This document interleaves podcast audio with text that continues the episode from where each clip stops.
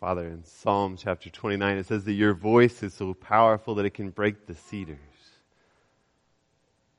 In other places in Scripture, we find that you speak with a still small voice. And this morning, God, we pray that you do whatever it takes, however your voice needs to come to us, that your voice and your voice alone would be what we hear now and would be what we long to hear throughout the coming year. Thank you, Father, for hearing this prayer. In the name of Jesus, I pray. Amen. You can go ahead and sit down. As the two walk down the road, their topic of conversation was current events. And you might have had this happen over the Christmas table. You might have uh, talked with family or friends about the things that are going on in the world today. And they were talking about very recent current events. They were talking about things that had just happened, things that had just taken place. And, and these things had crushed their hopes. They had hoped for something far better from this leader. They had hoped that something greater was going to happen. They had expected a greater experience and these hopes had been dashed. And as they walked along talking about what had happened, their conversation was extremely sad. You know, sometimes when we look at current events and we see what's happening in the world, we, we see things and we, we like to be armchair politicians. We like to be armchair futurists. We like to be armchair sports spectators. We like to uh, evaluate what's going on in the world and we often feel like we, we understand what's going on. Or if we don't, we'll, we'll turn on the news and we hear commentators, news commentators. We'll have people commentating about anything we want to hear them commentating about. We can go to YouTube and hear people's opinions. But it's pretty fascinating. I was thinking about the fact that 2020 was a, a year that is a year that has been looked forward to for a long time. It used to be that when people talked about the future, yeah, in 2020, what's going to happen? So I thought, well, what's happened with some of those expectations? And there was an article in the USA Today that actually went through 20 of these, and there's several other articles that I saw. But I just wanted to give you a few predictions that were made. This wasn't too long ago. Ray Kurzweil, a futurist in 1999 said, by the year 2020, life expectancy, life expectancy will rise to over 100 years of age. He said that this would take place through electronic devices that would monitor our health, and we do see some of that happening with the iWatch, for instance, and what it's able to do, but life expectancy still sits at 72.6 years in the United States. In 2020, another prediction from Schweitzer and Leyden, an article in 1997, it said in 2020, humans arrive on Mars. This is my favorite, right? Uh, in 2020, humans arrive on Mars, the four astronauts touched down and beamed their images back to the 11 billion people sharing in the moment. Okay, so they're off on a few things. We haven't made it to Mars. There's still 7 billion people on the planet, not 11 billion. But it gets even uh, worse compared to what they were expecting if you go on to read it. They said the expedition is a joint effort supported by virtually all nations on the planet, the culmination of a decade and a half of intense focus on a common goal. Wouldn't that be nice? If we could agree on anything in our own country, let alone to get all the nations of the world to focus on one common goal. Predictions don't always come true. Herman Kahn and Anthony J. Wiener in 1968 says, by 2020, Americans will work 26 hours a week. Wouldn't that be nice? There's some other ones that I really wish had come true. 1966, Time magazine article said, machines will be producing so much that everyone in the U.S. will be, in effect, independently wealthy. They said, in fact, people without working, the average person without working would make, at the time it was thirty to forty thousand dollars a year, which in today's money would be three hundred thousand dollars a year. Just count on your machines to do your work for you. If you wanted to go out and work on top of that, that's great, but everyone would be making three hundred thousand dollars a year. If only these predictions had come true. Well, interestingly enough, Jesus knows the future. And Jesus joined these two men as they were walking along. And I want you to think about what it would be like to walk with Jesus through 2020. What it's like to hear Jesus' predictions about the future, to understand what he sees is coming, and what that would be like to walk with Jesus. Open your Bibles to Luke chapter 24 verse 13 and we pick up the story of these two men, these two men with crushed hopes, these two men who have just come off of the Passover weekend in Jerusalem, these two men that we know were disciples of Jesus. Not a part of the 12 famous disciples, but they were, they were two disciples nonetheless. Disciples that were close to Jesus who we don't know all of their interactions with him, but obviously they were in close contact with the other disciples. Passover has come. They're going back with the rest of the pilgrims on Sunday on the way back from Jerusalem. They've seen some incredible events. They've seen Jesus go to the cross. They've seen Jesus, or they've heard that Jesus has been resurrected. And yet this is their commentary on life and on current events. Now behold, two of them were traveling that same day to a village called Emmaus, which was seven miles from Jerusalem. So that would have taken them maybe two hours to walk. And as they walk along, it says, and they talk together of all these things which had happened. And we've just learned about the, the crucifixion and all the trial and the farce of a trial that Jesus has been through. And they're talking about these things as they walk along. So it was, while they conversed and reasoned, and now they're, they're settling into their armchair and they're looking at what's going on in the world. What are these current events? What, what is the meaning of these things that are happening? But their eyes, well, so while they reasoned that Jesus himself drew near and went with them. But their eyes were restrained so that they did not know him. They're, they're focused on what's happening in the world. They're focused on, on the disappointed hopes and, and they're restrained from even recognizing who Jesus is. And we'll see that this is a very intentional thing. Verse 17, and he said to them, what kind of conversation is this that you have with one another as you walk and are sad? Well, why is it that you're, you're walking along and you're, you're heartbroken, you're sad? What is it that you're talking about? Verse 18 continues, Then one whose name was Cleopas answered and said to him, Are you the only stranger in Jerusalem? And have you not known the things which happened there in these days? How in the world didn't you hear about what has just taken place? Are you the only one that's not watching Fox News or CNN and you don't understand what's happening in the world today? Are you the only one that hasn't been paying attention? Verse 19, Jesus said to them, What things? What are you talking about? So they said to him, The things concerning Jesus of Nazareth, who was a prophet, mighty in deed and word before God and all the people. He was this amazing prophet. He, he did these amazing miracles. People, yeah, maybe they told him a few stories. This might be the abbreviated version. They said he would heal the blind. He would raise the, the dead. He would heal the lepers. And they're, they're telling him about the amazing miracles that God had done. Amazing in word and deed. And how the chief priests and our rulers delivered him to be condemned to death and crucified him. Eh, you know, when we read about crucifixion, we see it as this beautiful, glorious thing, and we wear crosses and we celebrate and we sing about the cross because it's just this wonderful thing. I shouldn't say we wear crosses. I don't wear crosses, but some people wear crosses. They celebrate crosses.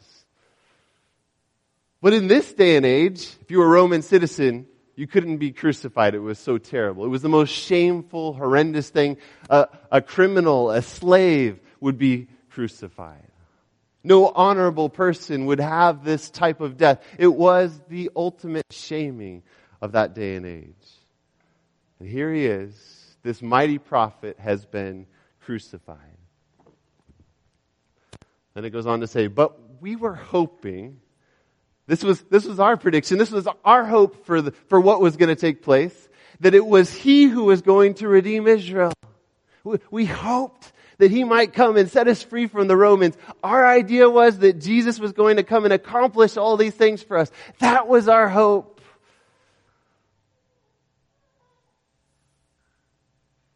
sometimes we get it wrong when we look at what has just happened in the world around us. They were hoping. It said, indeed, besides all this, today is the third day since these things happened. Man, you wonder, were they not listening to Jesus all that time? I mean, here they are looking at what's going on in the world and they have no clue about what God is actually up to. And we can't fault them too much. We're pretty bad at predicting what's going to happen on this planet. It's interesting that back in uh, 1959, a Navy submarine, the USS Barbero, sent 3,000 letters via rocket, all addressed to political figures like President Dwight D. Eisenhower. Uh, they, they took a nuclear warhead and they replaced it, took the nuclear warhead out, and they put mail inside of this rocket. This is the year 1969.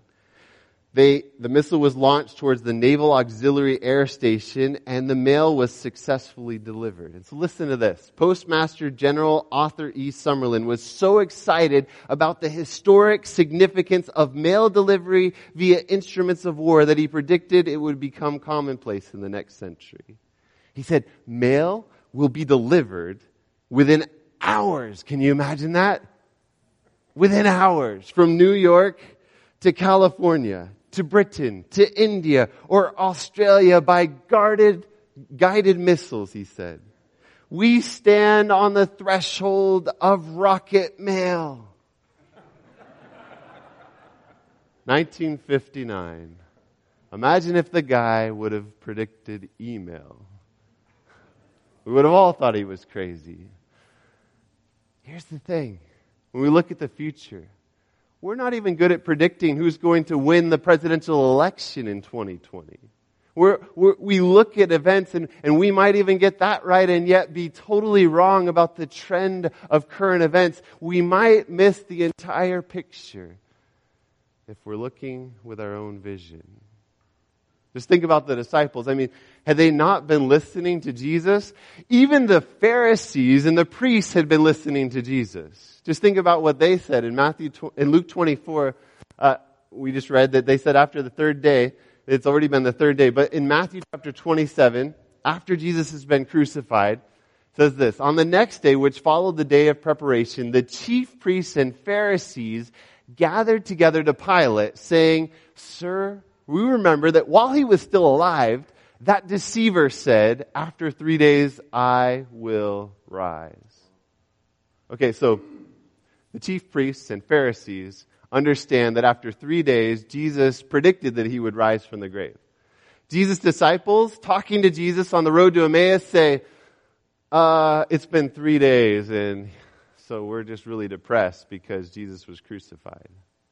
Hello? Weren't they listening? Jesus had predicted time and time again that after three days I'll rise again. Time and time again that he was going to the cross.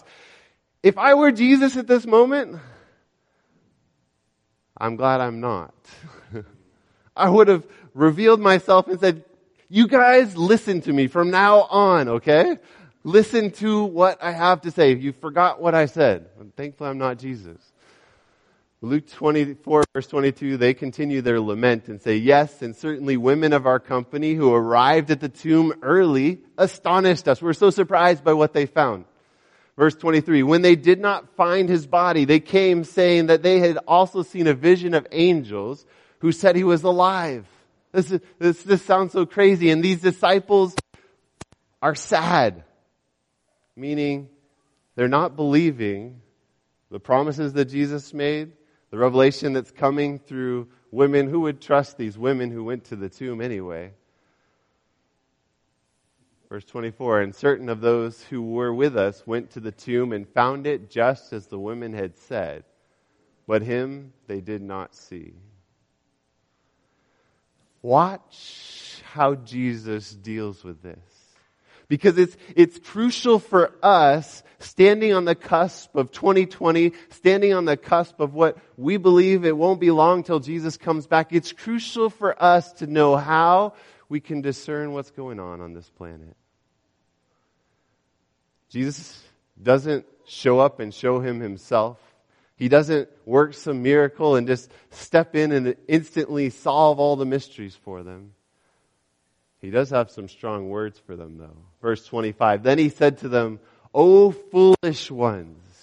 You, you're, you're acting like total fools here. And slow of heart to believe in all that the prophets have spoken.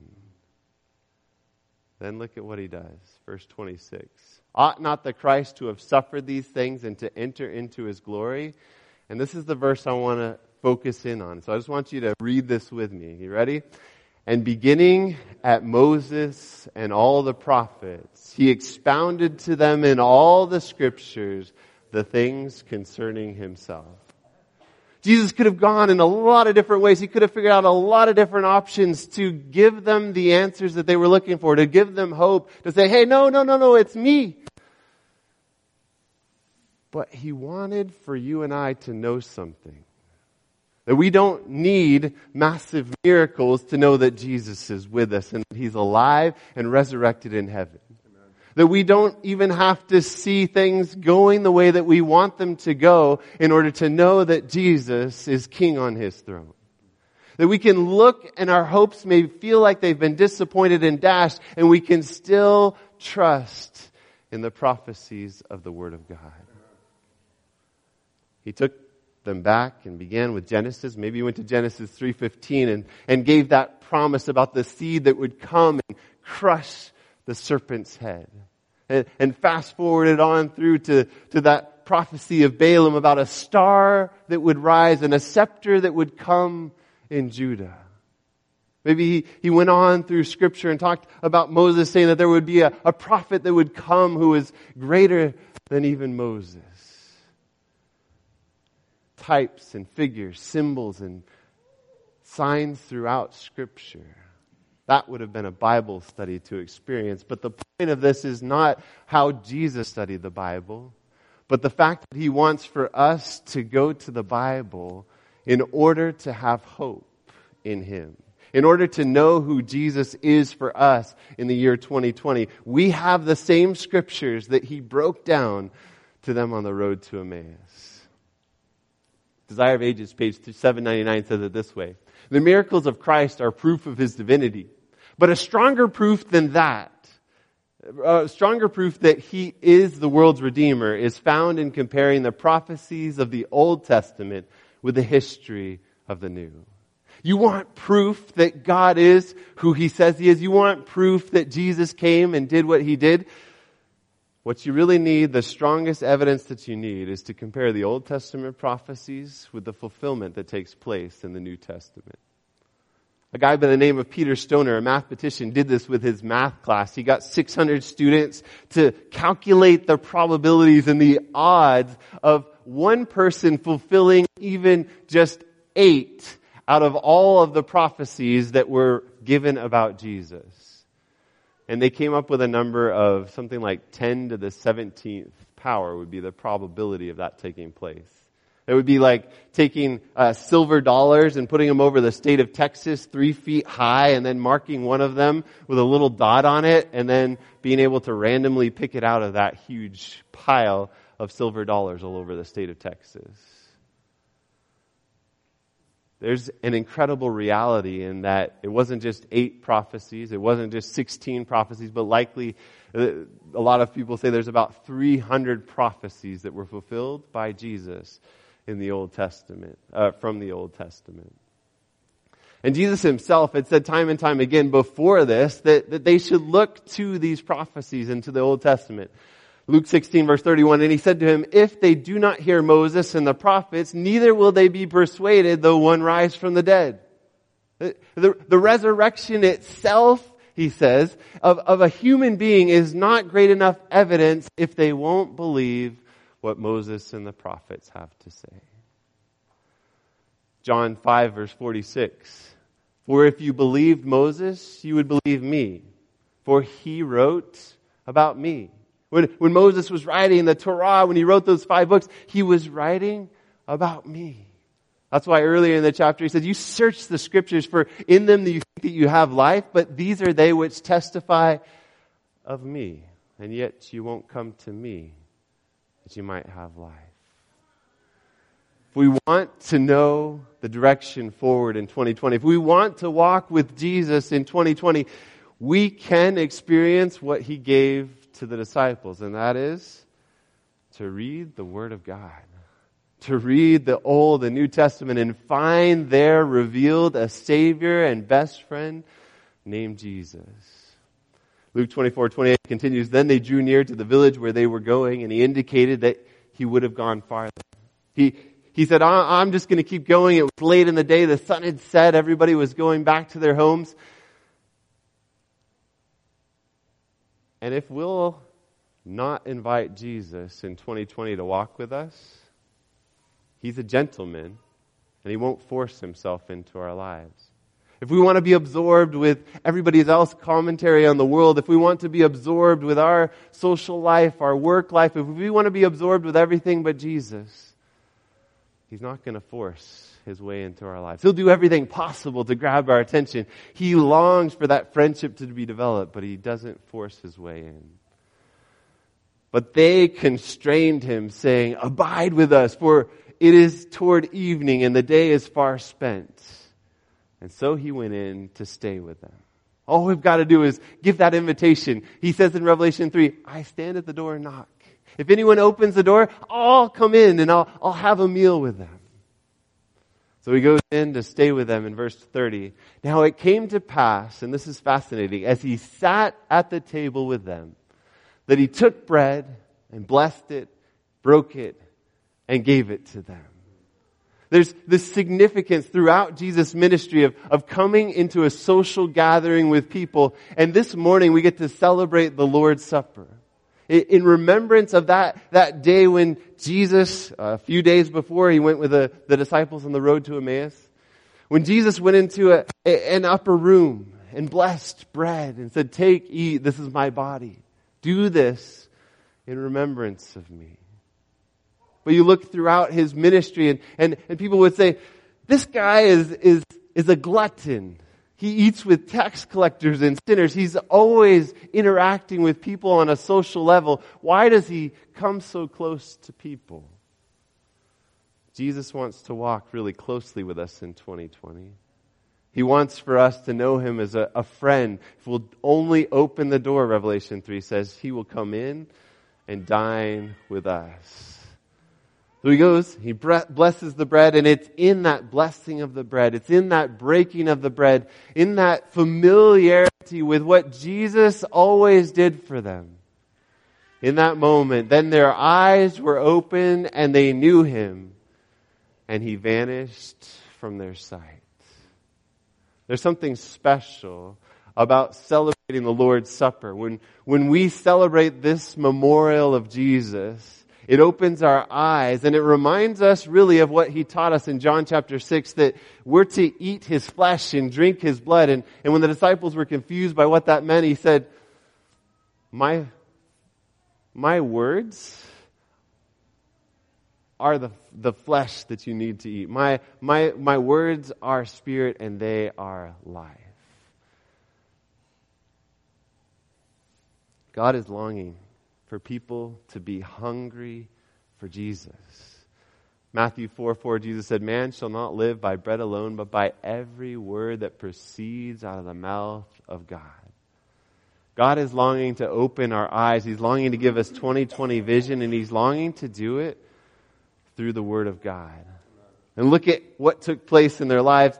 Verse 32. And then they said to one another, Did not our heart burn within us while he talked with us on the road, while he opened the scriptures to us? Weren't, weren't we so excited? Weren't we so filled with joy, with hope? Our hearts were just burning with this passion to understand more about this good news.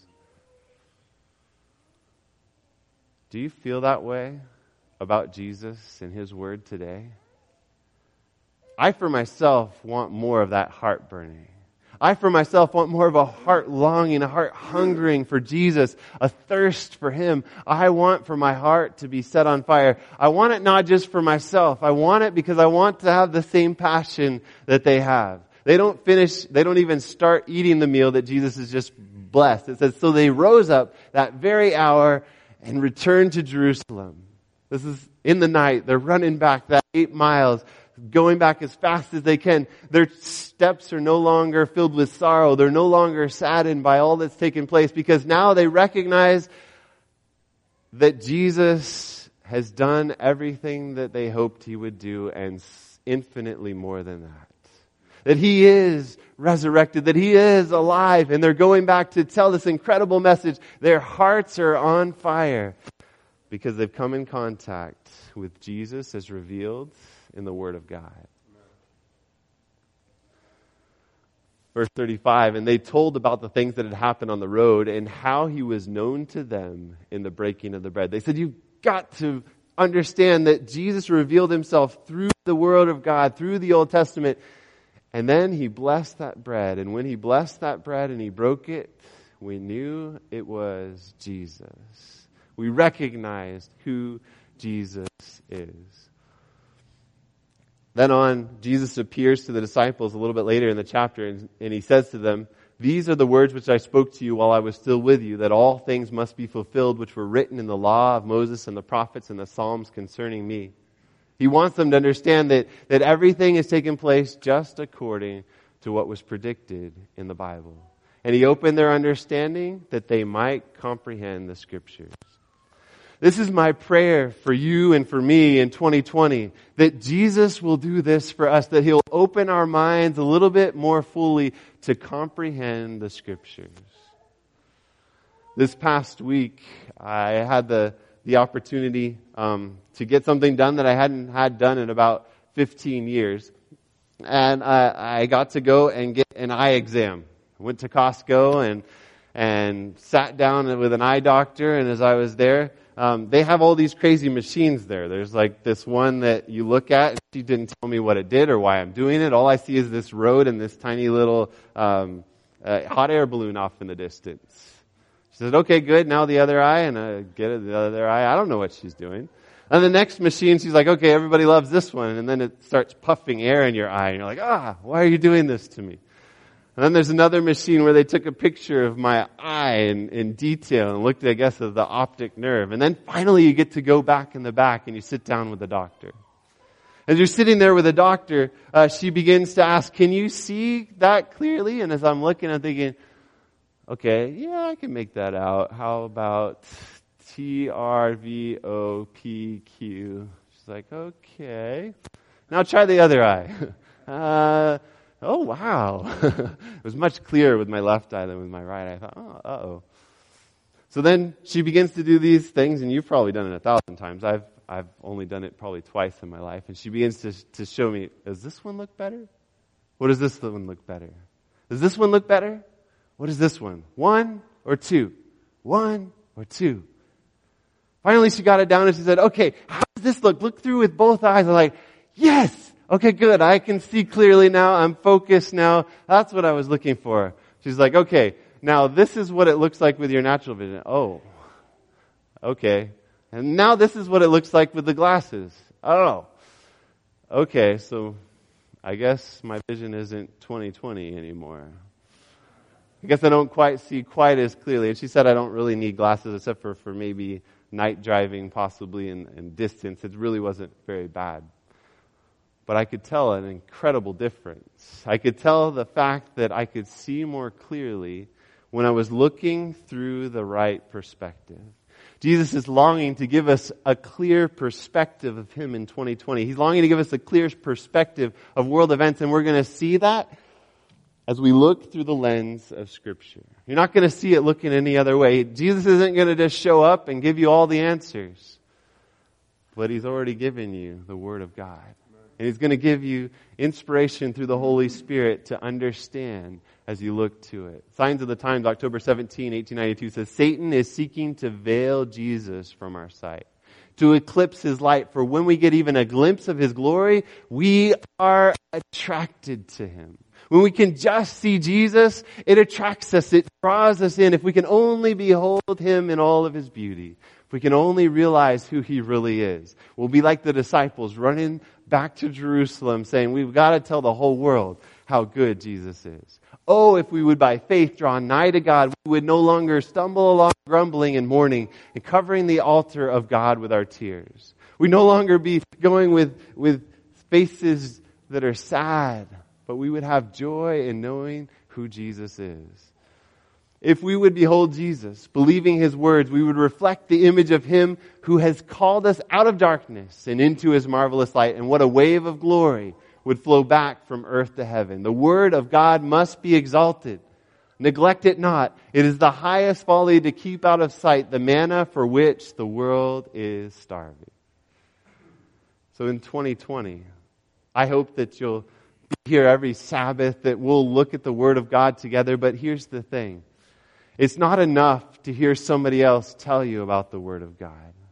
It's not enough to, to go to the eye doctor and have her show you through that. You've actually got to go and get the prescription for yourself. You've actually got to wear the glasses. You've actually got to look through for yourself to taste and see that God is good.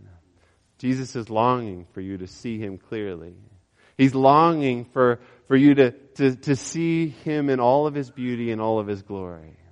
Which is better? One or two? Do you want to see Jesus in all of his glory? Do you want to see him revealed to you in 2020? Then follow what he did to, for the disciples on the road to Emmaus. Open the Word of God and read it for yourselves. Uh, this year, I'm excited about something that, that's my own little personal journey that I want to invite any of you to participate in. There's a guy by the name of Robert M'Cheyne who lived for 29 short years back in the 1800s, and he had a passion for his church congregation to come in contact with Jesus. In fact, his memoirs are read by pastors around the world because he lived such an incredible life and he was only a minister for six years, but it made such an impact. And it wasn't necessarily his sermons, it wasn't necessarily what he wrote, but the biggest impact has been the fact that he designed a plan for people to read the Bible through each year. This is some things from Robert M'Cheyne. He said, Never see the face of man till you have seen his face, who is our life, our all. So when you wake up in the morning, don't, don't look at anybody else's face until you've seen the face of Jesus for yourself. He said this, learn much of the Lord Jesus. For, for every look at yourself, take ten looks at Christ. He is altogether lovely. Don't just look at yourself. Look to Jesus. He said this, a calm hour with God is worth a whole lifetime with man. A calm hour is worth a lifetime of time with, with man. I want to experience the beauty of looking into the face of Jesus. As we remember him today through communion, as we participate in what he said to do to remember him, I want to make a commitment to participate more fully on a day to day basis and not living by bread alone, but by every word that proceeds from the mouth of God. Which is better, one or two? I want to see Jesus more clearly. And I want to invite you, if you would like to participate with me in this journey of reading through the, the plan that, that M'Cheyne has put together or of doing something else, uh, there's something fascinating from this story with, with uh, the disciples walking along to the road to Emmaus. They were talking about Jesus. You find that, that when Mary and Joseph left the Passover, they left Jesus behind because they were distracted by all the social interactions and not thinking about Jesus and where he was at. But with Cleopas and his friend, Jesus came up and walked with them because they were talking about Jesus. They were confused about who Jesus was, but they were talking together about Jesus. And one thing that I found that really helps me is I make uh, plans and, and ideas for how I'm going to read the Bible in the coming year is to invite other people to be a part of it with me. So I want to invite you, one, to consider the M'Cheyne reading plan for yourself. You can find it online, or if you text this, or actually if you email me, I'll put that up too. If you email 2020 to pastorzachpage at gmail.com, I'll send it to you that way. But I also, in this, don't just want to uh, give you your specific reading plan. You can do it however God leads you to do, obviously. It's got to be something personal. It's got to be something that you know Jesus is calling you to. But what I want to encourage you to do is to take time with Jesus every day. To take time to eat of His Word every single day, that your heart can be transformed. The sad reality is, a sermon will never change your life. Even if there's far better preachers who come in here, sermons will not change your life in the same way that daily contact with the Word of God will do. Coming in contact with Jesus on your own is where it's at. We want revival in this church. We want our hearts set on fire. And I pray that it'll take place through what takes place in church. But more than anything, it's going to take place when we're sitting at the feet of Jesus. If you decide to be a part of uh, texting uh, this group, this will be something where uh, we'll set up a regular encouragement system for you. It can be personalized to you. It can happen on a monthly basis, or if you want it more frequently than that, to encourage you and to ask you how it's going in your personal walk with Jesus and to give you ideas uh, about your devotional life. Uh, if you text that number, we'll give you the M'Cheyne reading plan and some other possible resources for you to, to engage in in your devotional life. Because I don't know exactly how to go about it, but I have the same burning passion that M'Cheyne had, that we would become people who sit at the feet of Jesus, who don't look on another face until we've looked into the face of Jesus, that Jesus becomes absolutely everything to us. There's a few resources too as you leave today that are on the back table there. If you want a, a, a paper resource, there's Revived by His God's Word, God's Word a little uh, booklet that can give you practical ideas about reading the Bible. There's a bookmark that gives you some helpful information about uh, how you could subscribe to a daily email that'll give you a Bible chapter and some Bible commentary from the Conflict of the Ages series. Um, there's this excellent book that we some of you have already read, but some of you may not have taken it yet for yourself. As light lingers, basking in the Word of God. Whatever it takes, whatever resources you need in order to come into contact with Jesus, that's why this church exists. So tell me what you need, and we will do our best to provide that for you. These are available for you in the back as you leave today. Um, but today, we want to see Jesus more clearly.